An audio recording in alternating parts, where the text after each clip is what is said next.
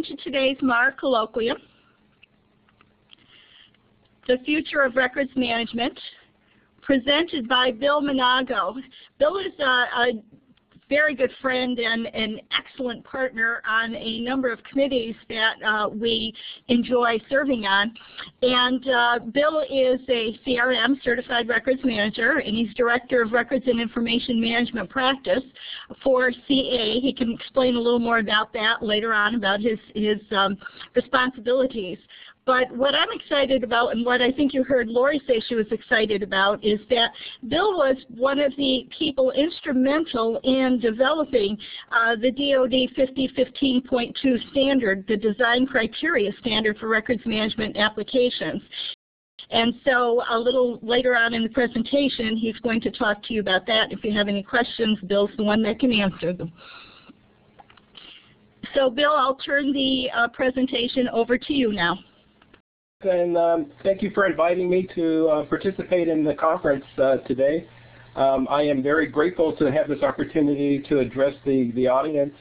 Um, I'm going to do things a little bit different. This presentation I presented earlier this summer uh, at a government um, conference in the DC area. So the slides are, slide, are, are, were developed you know, with that audience in mind. So there was a government, uh, government based audience, and uh, so there's a lot of references to you know federal requirements and to NARA uh, regulations and policies, but uh, that's just the way it is for now. Um, but I want to speak to you today about the future of records management, and I'm going to try to to give you that perspective from three different uh, vantage points. One as an end user, one as a records manager, and then also uh, from a technology perspective, so from like the IT side of the house. So what does the future hold for records and information professionals? Um, and what does that mean if you are an end user? And what does that mean if you are a records manager or soon to be one? And what does that mean if you're on the IT side of the house and how, how will that impact you? So like Pat says, I am a records manager. Um, but after I've attended a number of ARMA sessions over the last couple of years, the ARMA International, the chapter meetings, and even uh, the MER, the Managing Electronic Record Sessions uh, or uh, conferences in Chicago, I began to wonder, as a record manager, am I relevant? You know, back in the early 1990s and before then, as a record manager, I was very, very relevant in my organization. I was basically the, the, my my agency's expert on records management. Is it's you know it's me, or there may have been one or two other people in the in the department. So in my agency, documents that were brought to me, well, documents that needed to be managed as records, they were brought to me. I classified them or categorized them, and I managed them as records, and I also controlled access to them um, now that they were under my my custodial responsibilities as as, a, as the records manager. Okay, I performed all the appraisals in my organization, and then I coordinated the, the retention schedules for our records with the with NARA and, and with the department heads in my organization as far as their operational needs uh, and the retention from an operational point of view. Okay. But I did most of my work, you know, was back office. Um, I was in the basement, and literally I was in the basement, but still, I was relevant.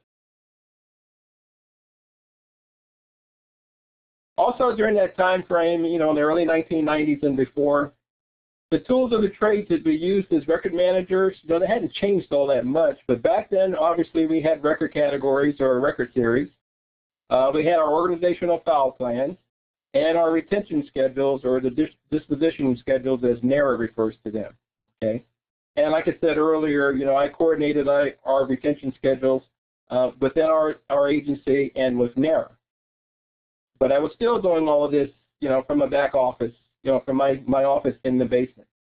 But like I said earlier, I was relevant in my organization. During that time frame, documents were created by hand. So there weren't a whole lot of them, you know, as compared to the, the number of documents being created today. typewriters were dominant on the scene. Word processors were not yet common.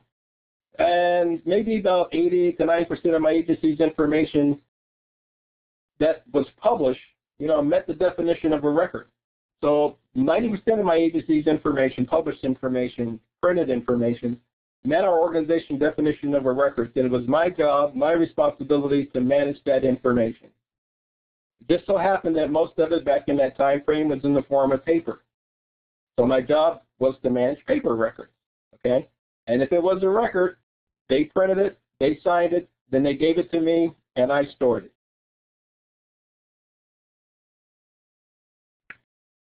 Back in that time, the early 1990s and before, to me, life was good. Records management was simple. Unless you happen to be this guy.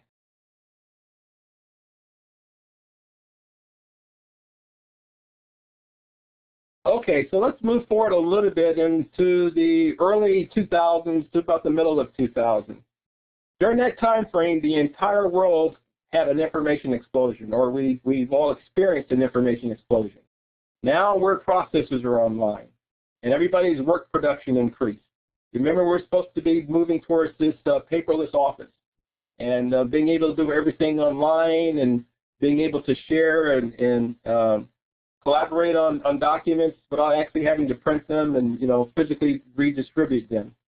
So the volumes of records and volumes of documents just really exploded during that time frame. Okay, and um, records now could be transferred back and forth on computers. You know, people did not need to print them and bring them to me as the record, records manager, you know, to safely store them. And also email, email, email, and more email.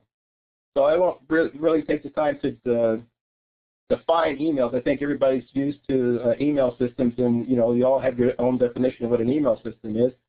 But majority and an overwhelming amount of, uh, of messages, um, the transactions that go on between companies and in between companies, um, have been documented in email. And email has replaced probably all other, you know, business means of communications since they came on the scene. They replaced the telephone system, they replaced fax systems, and they replaced uh, snail mail. And uh, but this is, you know, we're looking at the mid 2000s when email was like the thing, the latest buzzword. Now, of course, if you think about today's world, email is becoming passe.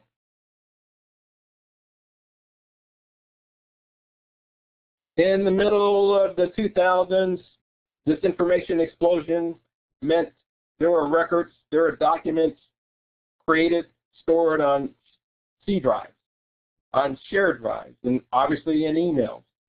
Uh, people were writing these things off to CDs and DVDs, and they sometimes they were even able to create records on their PDAs.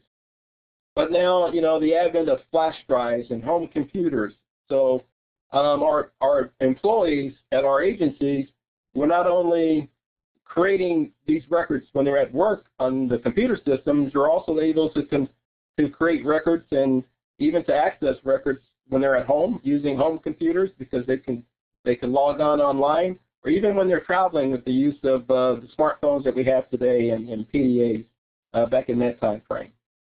So the adage that we used to have, you know, if it's a record, print it, sign it, and then give it to me, and I'll store it, that wasn't working anymore.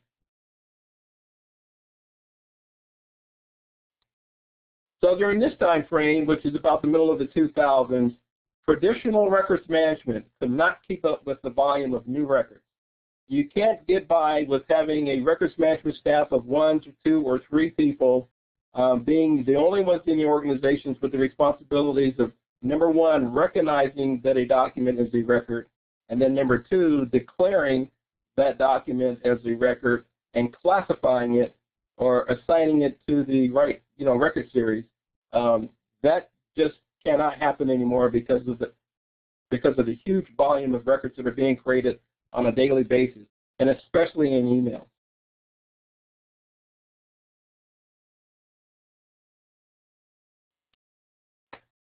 So, what was the solution? Okay, um, in the mid 2000s, Actually, it actually started before then because the DoD standard uh, began initially, you know, back to 95, and uh, the, the, the standard itself was published in 97, and we we uh, certified the first two vendor products, you know, in 99 and 2000. So by the, the mid 2000s, electronic record keeping applications or ERAs or electronic record keeping systems um, were coming online and they were being mass produced by some of the larger records management vendors.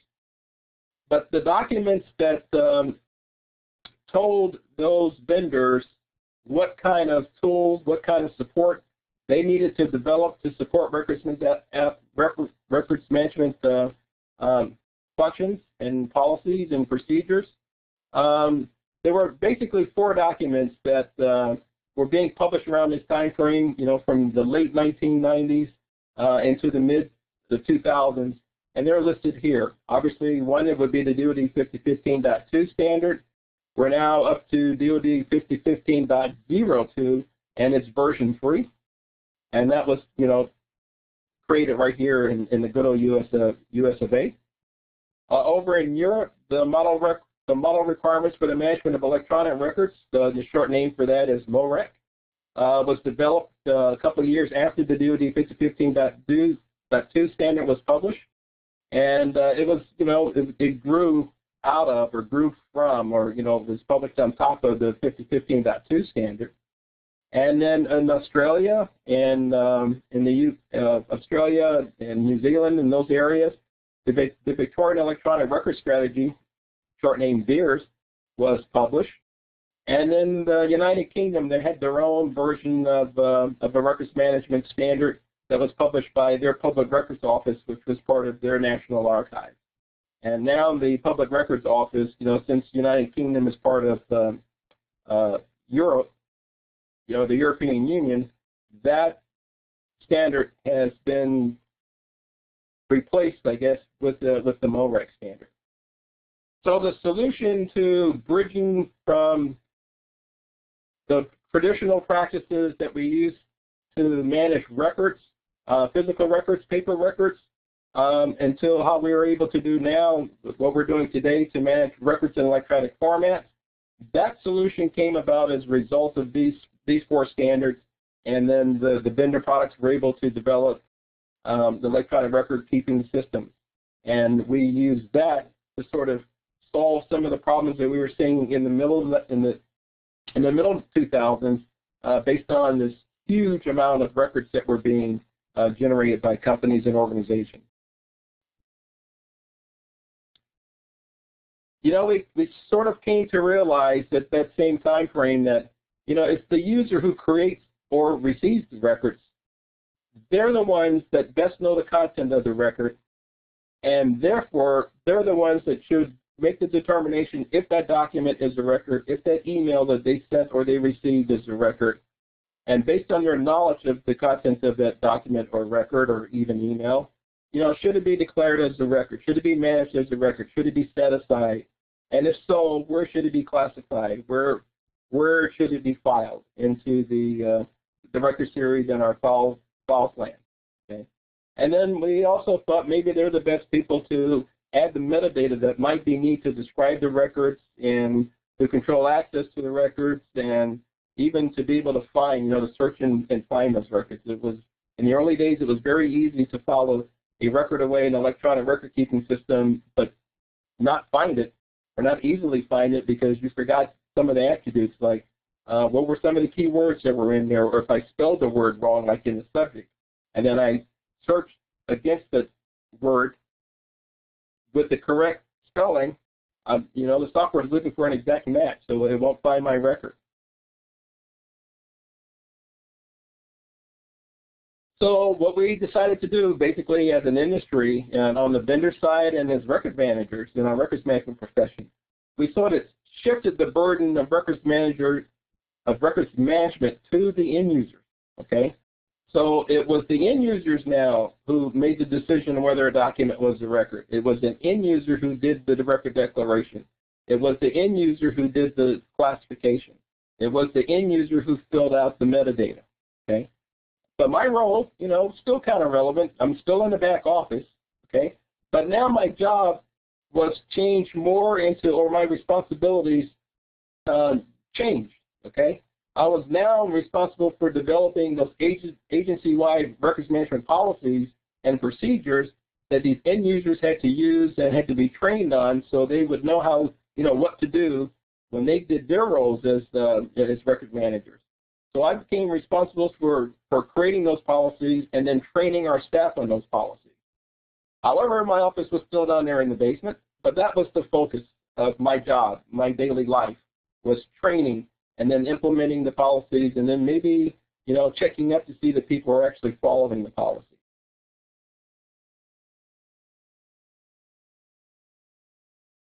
Now, and today, you know, 2009 and 2008, we can sort of look back over the last four or five years and, you know, let's just do a little self-evaluation here or internal evaluation and internal assessment of records management in our company and our organization. So how well was this records management training that every employee had to go through? How well was that? How was the training? Was it well received? Did they understand? Were they able to determine, you know, what's a record and what's not a record? And where they're able to fulfill their responsibilities to declare those documents that are records. Okay, and you know, the, over a couple of years, over the last couple of years, there's been some statistics on that, but I'm afraid to say those statistics are not very good. At least on the government side, you know, the the Government Accounting Office in the United States government, federal government, um, has published two studies. They, they publish a study annually. So for 2007 and 2008, the 2009 study's not out yet. But the 2007 and 2008 studies were very, very bleak. They painted very, very bleak pictures of records management in government agencies. By large, you know, there's an overwhelming majority of the government agencies were not really fulfilling their duties of capturing these records. And especially the higher you were, you were up in the chain, the less you did. It was the lower people in the chain um, who took their responsibilities diligently, but the more senior people in government agencies, I guess probably looked for other people to, you know, junior to them or subordinate to them to, to do that for them. But overall, um, the senior managers in federal agencies and um, the, you know, the senior people that are political appointees, they did and they have been doing a very, very lousy job of um, managing the records that their agencies you know, should be creating and should be capturing and should be um, sustaining or maintaining. But particularly those records that, you know, fall in the category of being permanent.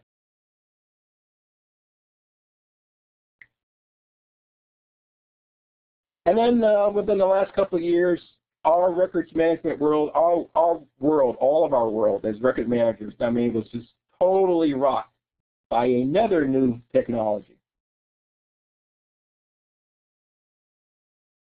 So in the latter half of the 2000s, we're talking 2006, 2007, 2008, a couple of new things came on the scene, some of them procedurally and some new technologies. And we'll talk about those now.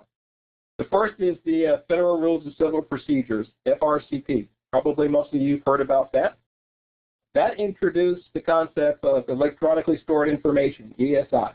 Okay, and that has caused a major hiccup or major bubble or stumbling block or roadblock in the records management community and the records management world. Okay. But uh, and also, and you know, even now with the, the new president in the White House, President Obama, there's been increasingly a push for more government transparency. An increasing number of uses of FOIA requests and, and Privacy Act requests, requesting for records and requesting information based on FOIA and privacy, the FOIA and the Privacy Act laws. And, uh, and all our government transparency is based upon the government being able to provide records of their activities to our taxpayers or our citizens that have the right to know what these government agencies have been doing, how, how our taxes have been spent.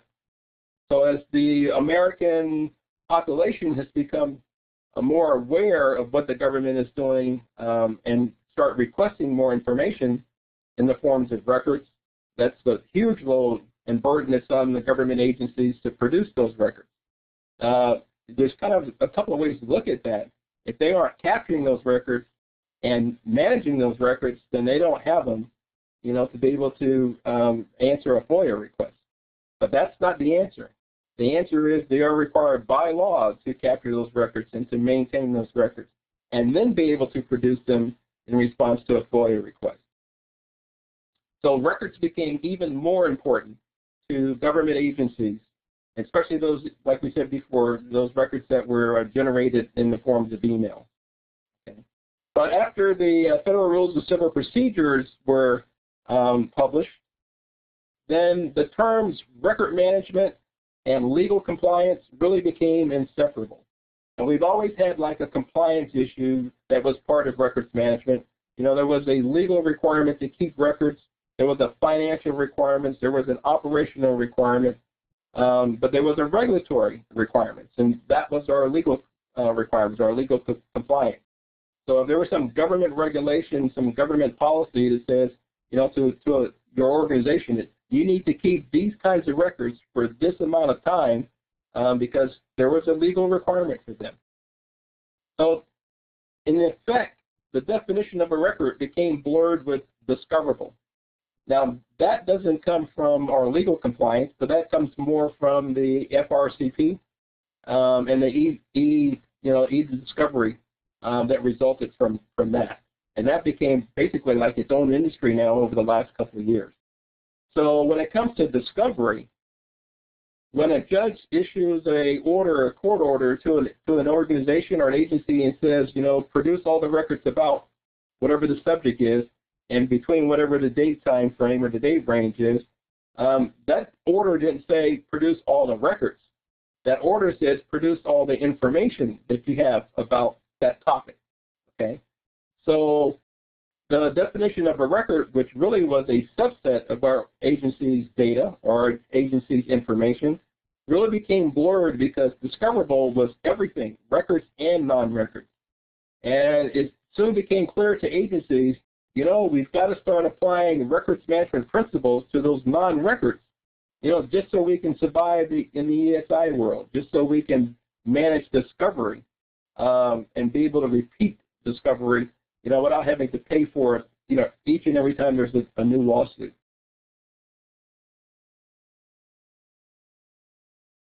So, am I a records manager?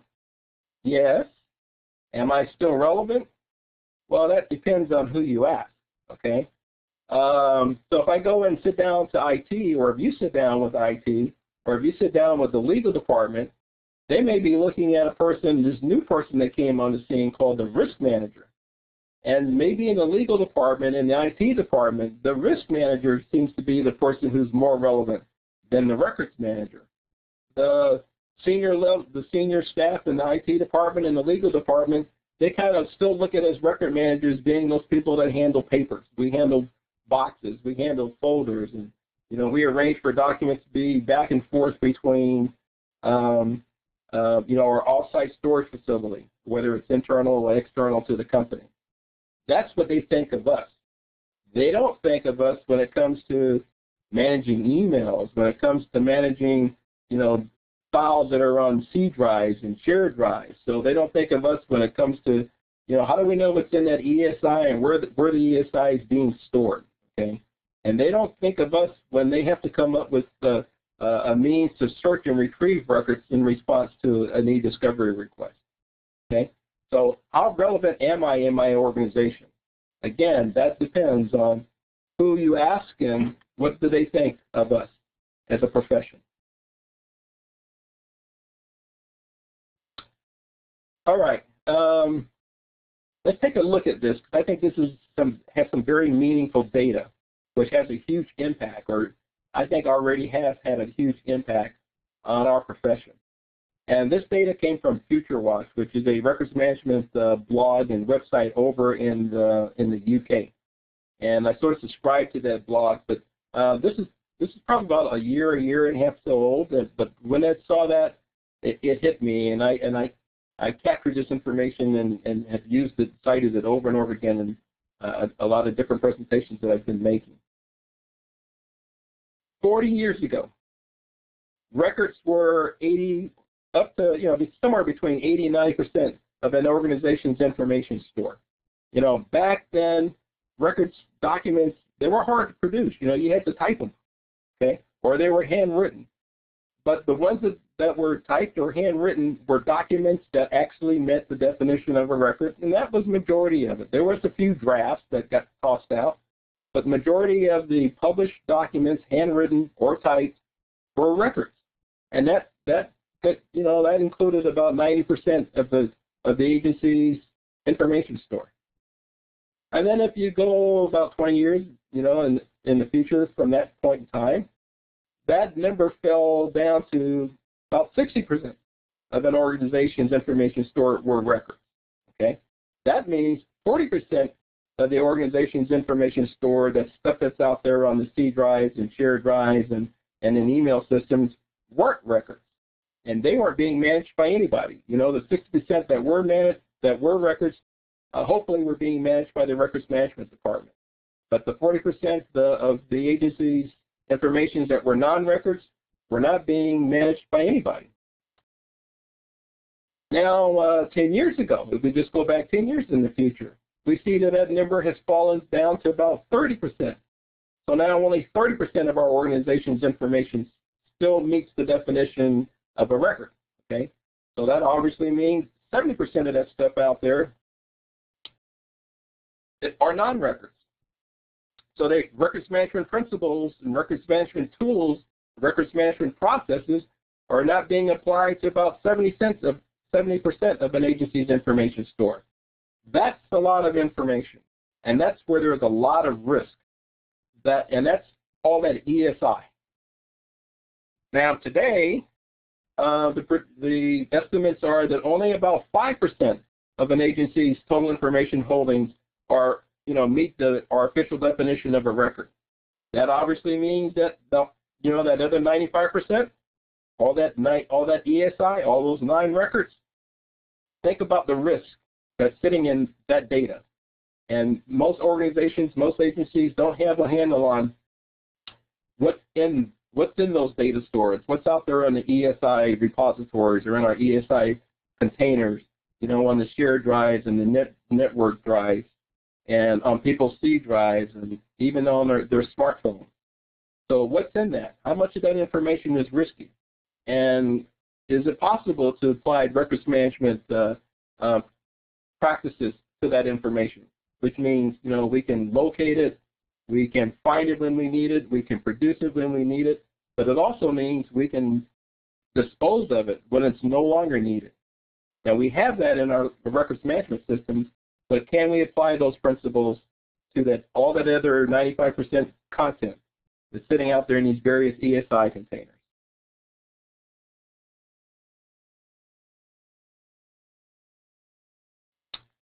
Okay, so let's uh, take a look at where we were and where we're going.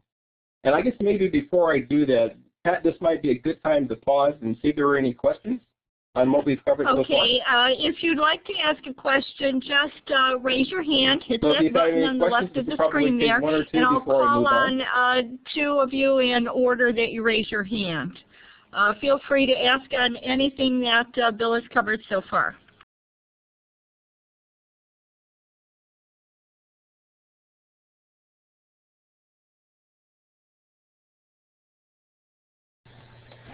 Okay, well, I guess that means uh, everybody is understanding what we've uh, been discussing so far, so I, will look at that as being a good thing. Okay, so let's just move along. Let's take a look back in the rearview mirror now and take a look at, and, you know, sort of assess what our past as record managers has, have been uh, in the electronic world. We don't need to go back to the paper world, but just, you know, go back to the, the beginning of the 2000s uh, up, to, up to today's date or up to, up to today's time frame. Okay. Um, you know, the DoD standard and MoReq and VERS, um, when, when, when they were published and the vendor communities got a hold of those documents, and I, I, I guess I should add that the, the DoD standard and MoReq and VERS and, and the PRO standard uh, that was published in, in the UK, they were written by record managers um, to design tools you know, electronic record keeping tools that we need to perform our back office functions. So they were written by record managers, and they were written for record managers, and they were they were very in, instrumental in um, um, detailing to the vendor community, hey, if you're going to create a and, and market and sell a records management application, a desktop application, an electronic record keeping system, this is the kind of stuff we needed to do for it. Okay, so those standards led to the development of the electronic record keeping system that most of us, hopefully most of us have seen and used uh, in the last five or six years. Okay, that's when they came on the scene. But, but they were desktop applications, so software needed to be um, loaded on the individual user's desktops initially. Remember, we were in the client-server world back then. So there were clients, and there were server machines, and the, they were the server machines were connected to the clients or our desktop uh, computers, and the software were resident on, or the user's interface was were resident had to be installed on the desktop uh, machines, and then the databases and the actual software themselves were installed on the servers, and all the communications went back and forth between our desktop uh, um, workstations and then the, the servers. And if the servers went down, you were just kind of out of luck. Okay, that's what we had, and that's what we've been working with over you know the last five or six years. Those records management systems were predicated on the assumption that the end users are now going to be the record managers. So it'll be the end users who will make the decision, uh, should a document be declared as a record. It's the end user who's making the decision where to classify it, where to categorize it. Okay. And then we have these, you know, these, you know, pretty much all of the the top records management applications kind of look the same and did the same thing. And I think the vendors came at it with, you know, there's basically a one-size-fit-all. We can give you an enterprise-wide solution that would be able to handle all your records management uh, um, processing procedures, you know, throughout the entire organization. But as we look over the last five or six years, we're seeing that that's not quite true, or that was not quite true. Um, and the desktop applications now are being replaced by web applications, which is better because you don't need to load software. And there's not a heavy reliance on, you know, the servers and, and the connectivity between your workstations and the servers. Okay. We've also begun to realize uh, maybe it wasn't the best idea to, to rely on the end users to capture records, at least in the government. Uh, maybe that seems to be working in some of the commercial sectors. But in the government, uh, that, that didn't seem to work out too well. Now, the one size fit all, okay, you know, can a record, for example, that was created in Word can be managed uh, as easily as a record that was created in SAP or in um, you know some really streamlined uh, business application system. Okay, so can, was it, is it possible to take a document that resulted from a business application and sort of grab that and move that over into the records management system? So the electronic records management systems in the original design, in their initial designs, was predicated upon that. It was like, well, you know, we expect to be able to grab the output from the business applications and move that into our record repositories where we can now manage them as records and apply all the, you know, uh, apply retention and access controls and everything else. Well, over the last couple of years, I think we're beginning to realize, and I think industry has realized, and the vendor communities have realized, uh, that doesn't necessarily work. So now we're looking, we're moving away from that, and we're looking at um, managing records and capturing records in place. That that's a new buzzword that you're going to be hearing now is managing things in place, and there's a federated approach to doing that, uh, which means you can manage the records in the same application that created them, in the same location where those, those the applications um, store their output, um, but at the same time apply records management controls to those documents that have been, uh, you know, declared as records. So we're moving. There's a shift on the vendor side, on the technology side, um, in that area. But now in the future, okay, if we don't rely on the end user to be our records manager, who is now going to be our new records manager?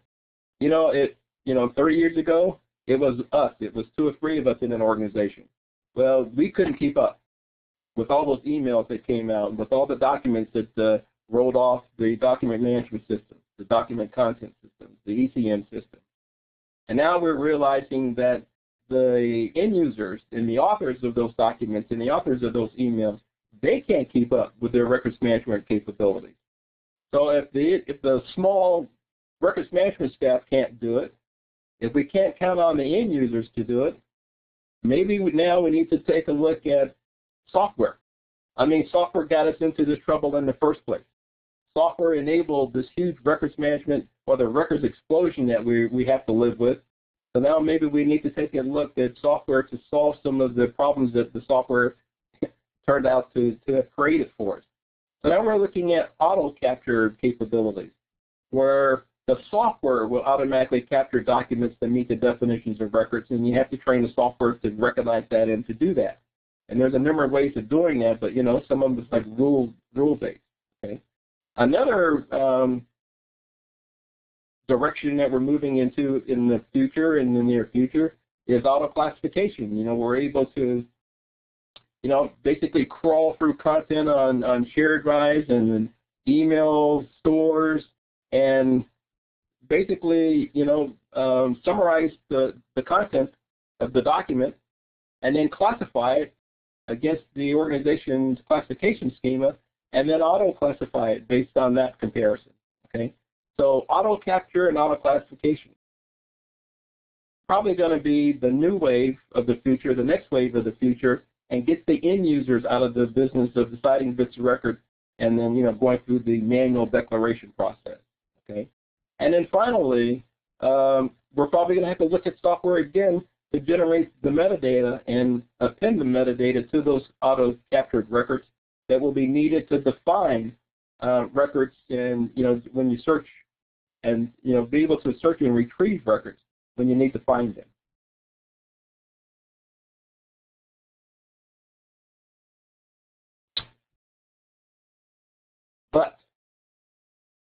The biggest thing on the horizon, and it's probably no longer on the horizon. And if you were at ARMA 2009 in uh, Orlando, then you've heard all about this and you've learned all about this. And I wrote these slides before then, and the big buzzword, you know, prior to that was Web 2.0, but now the big buzzword is cloud and cloud technology and cloud computing and records management in the cloud and the, you know the impact of records management in the cloud.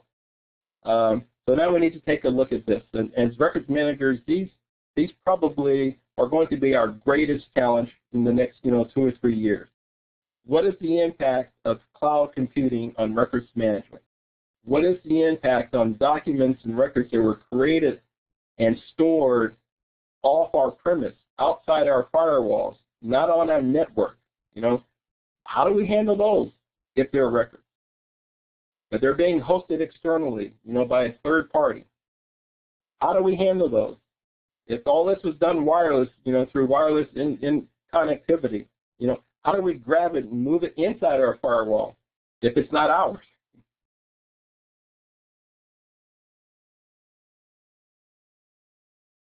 So this year and next year, I think these are the challenges right in front of us. Okay. Mobile and wireless devices. If we take a look at our, you know, records management theory, records management practices, traditional record management processes, we may need to throw those out, you know, when we take, in, take into account the advent of, of mobile and wireless devices. Okay, These mobile devices, smartphones, they don't necessarily communicate with an agency's information system. You know, they, you know, we get them from AT&T or Verizon or somebody, and uh, you know, they, they're on networks outside of our agent, our agency's network. They're on they're on networks outside of our firewall. Okay, and if we use those things to create records and store records, uh, what does that mean to the records manager? What does that mean to assigning retention? What does that mean to disposition processing? What does that mean to destruction? when they're they are no longer needed for business purposes or whatever the regulatory purpose is. Okay. So now here's the question: For those records that were that used to be created in fixed locations, like inside our offices, okay, but they're now being created not in fixed locations and outside of our offices. What does that mean to records managers?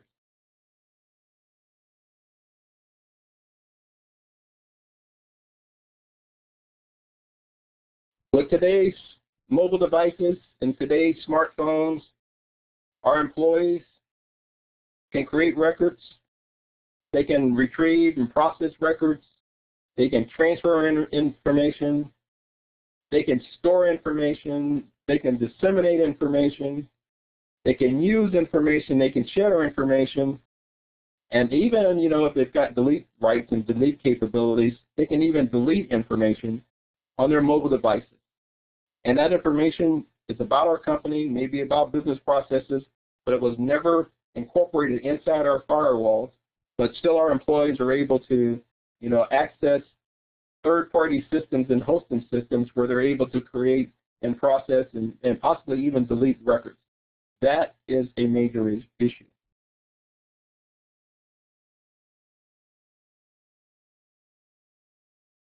So where are we now?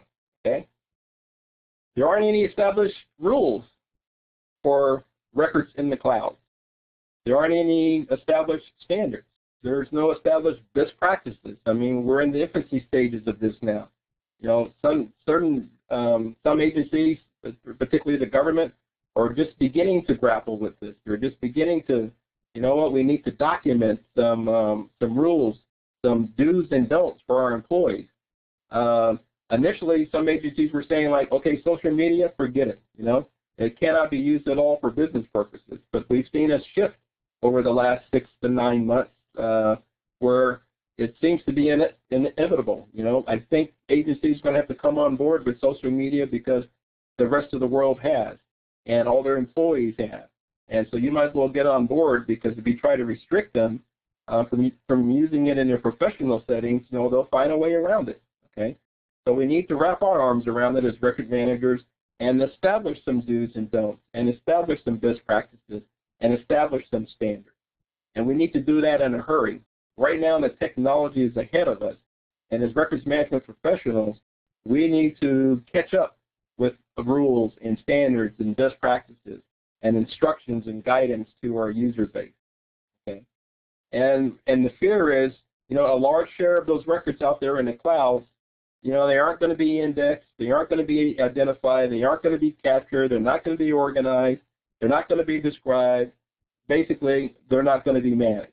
Okay, and they may be lost and destroyed. And if you've been reading um, some of the, the the threads on records management listserv, you can see some horror stories about uh, how data that's been stored by third parties in the cloud has been lost and uh, you know the agencies can't get those back, or even you know individual subscribers can't get that information back. At least they haven't been able to so far.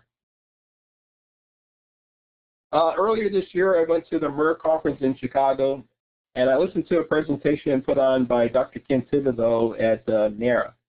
And uh, the title of this presentation was Can Records Management Find New Life in Cyberspace? And you can get a copy of this presentation from MER, or if you contacted me through Pat, um, I've got a copy that uh, it's okay with Ken for me to share with you.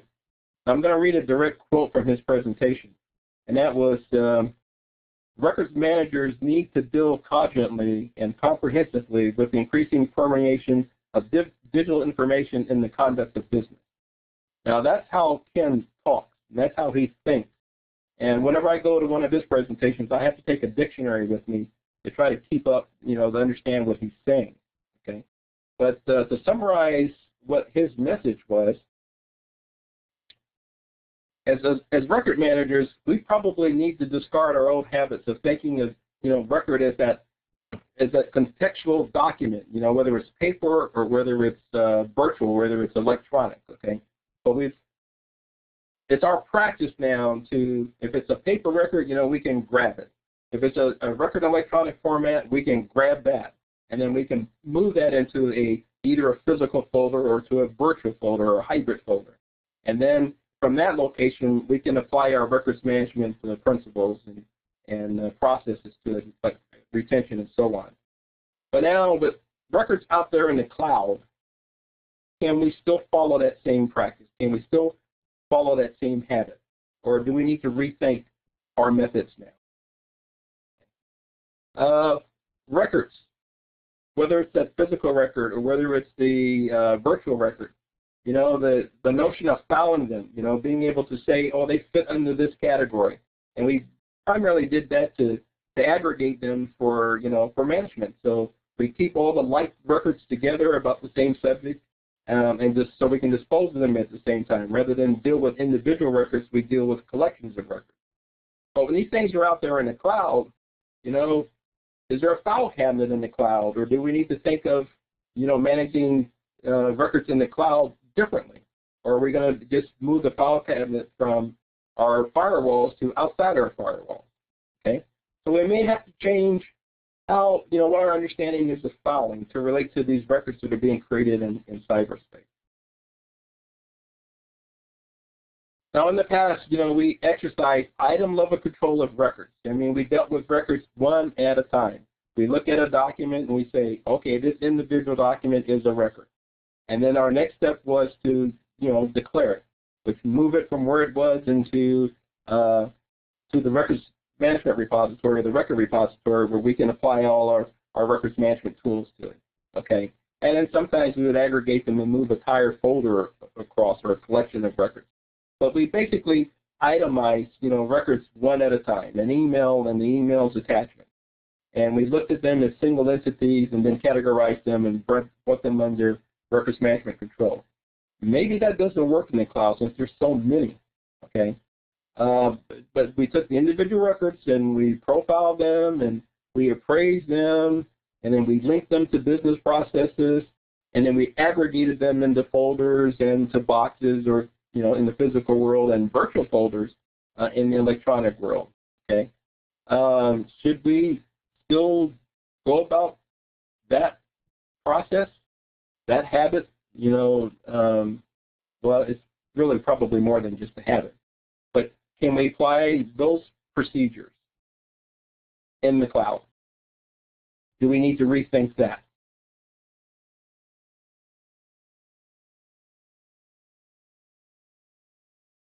Now this is Dr. Ken again.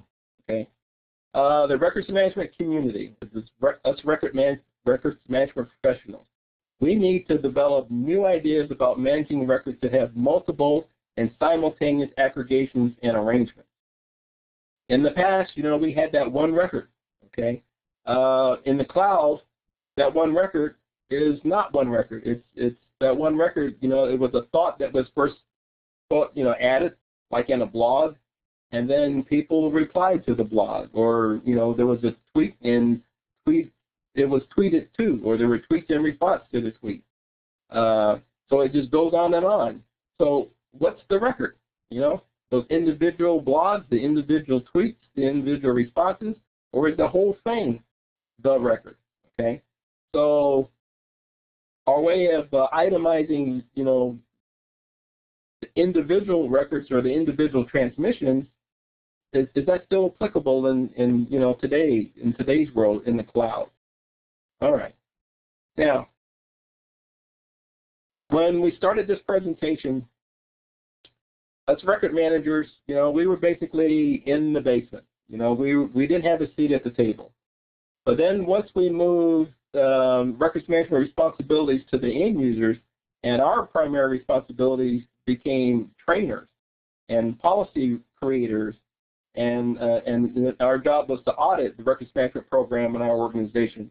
That that gave us a voice. That gave us a seat at the at the boardroom table we now had a you know voice almost equal to IT and legal, and uh, and that was because of risk management. Okay, and with all the threats that were out there about well you know if you can't find your records you got to go to jail, or if you destroyed your records too soon you got to go to jail. You know that got a lot of CEOs' attention, so they turn to their records managers in a hurry and say, hey, uh, where do we stand here? What how was you know what kind what shape is our company is when it comes to managing our records? That brought us to the boardroom. That brought us to the table. And I think, you know, a lot of us, you know, most of us have been successful in, in fulfilling our responsibilities and our roles at the boardroom table. But you know what's going to happen now? When we were fighting in the past for visibility and a seat at the table, we're probably are going to be wishing that we had that we were less visible and uh, and you know be eager to give up our seat at the boardroom table. And not only that, I think technology is going to move to that, uh, where it's going to be inev inevitable that records management is not, you know, a physical practice.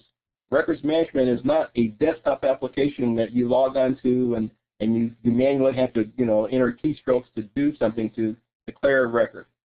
Uh, in the near future, records management is going to be a service. It's going to be uh, an automated service you know, that's under like under the hood. When you're driving a car, you don't know all the workings of the engine. You just know that once you start the car and push the gas, you know, it, it, it works and it can get you to point A to point B.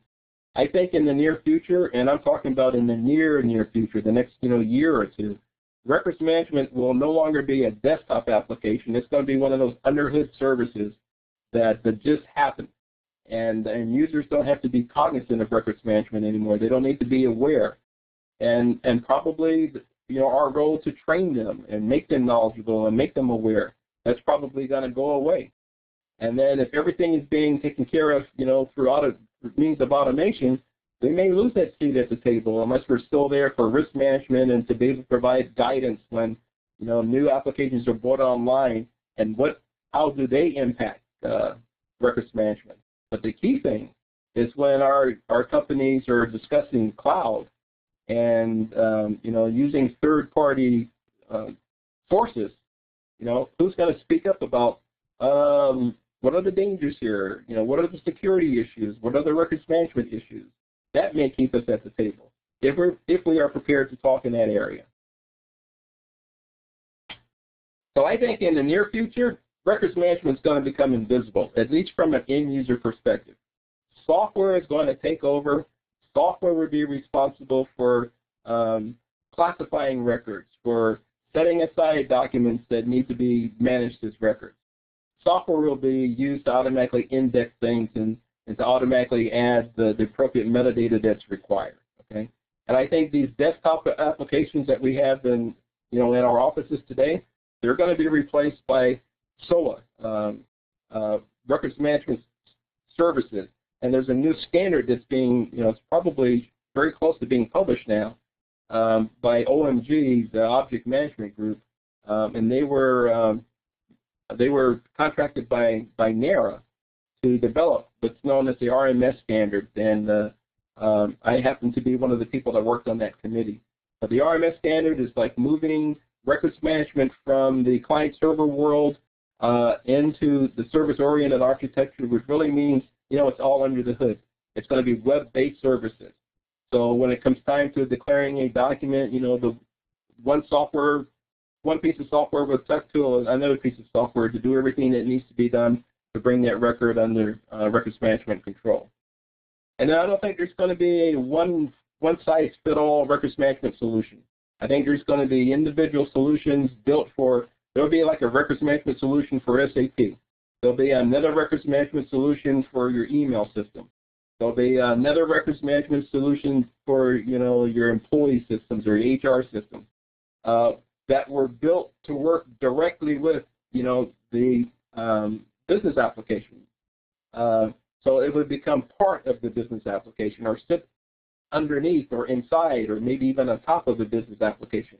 But there won't be a records management application that does all of this.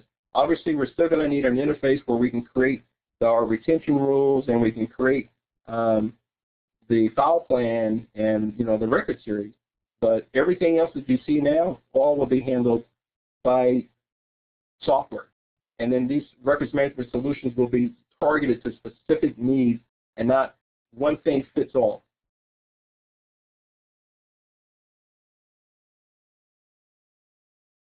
Well, I think I've pretty pretty much said all this already. Maybe I got ahead of myself a little bit. Okay. So now, at the end of this, yes, I'm a records manager. Okay. I do solve current problems in my, my organization. I do anticipate future problems like in the cloud. Okay? And I've shown that I can adopt the changes in the technology over the last five or six or seven years. Okay? And I'm going to need to keep um, demonstrating that. I've demonstrated that I can adopt the changes in met methodologies and, and the, into best practices and uh, you know new emerging records management procedures. Uh, I think I've demonstrated that I'm not tied to the past. I'm not a dinosaur. Um, I can handle records that are not in paper and not in file folders and not in boxes. So because of that, I am relevant and probably will remain relevant, especially when I get in, into the area of risk risk management, risk control. Because, after all, I am a records manager.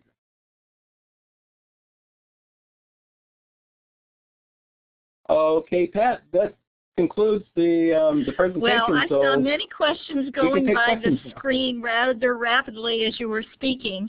Uh, so there was a very good side conversation going on, and I hope now that a few of you will raise your hand and ask Bill what he thinks about some of those topics.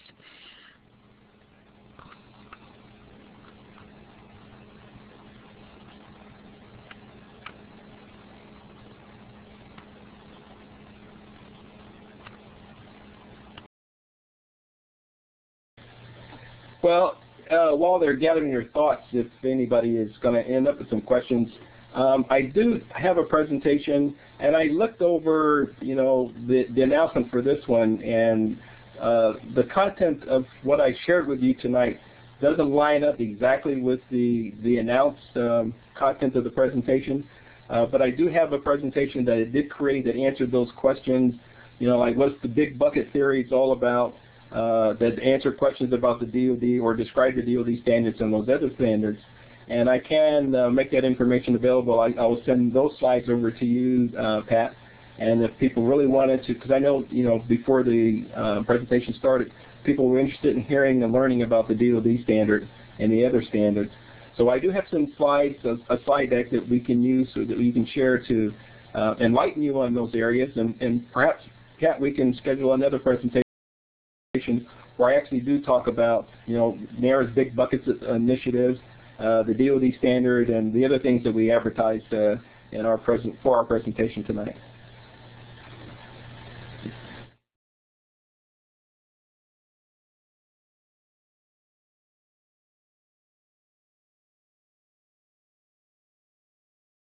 I see, you know, I hadn't been reading the um, the comments that were, you know, rolling by on the screen, but like Pat, I noticed that they were all flying by on the screen.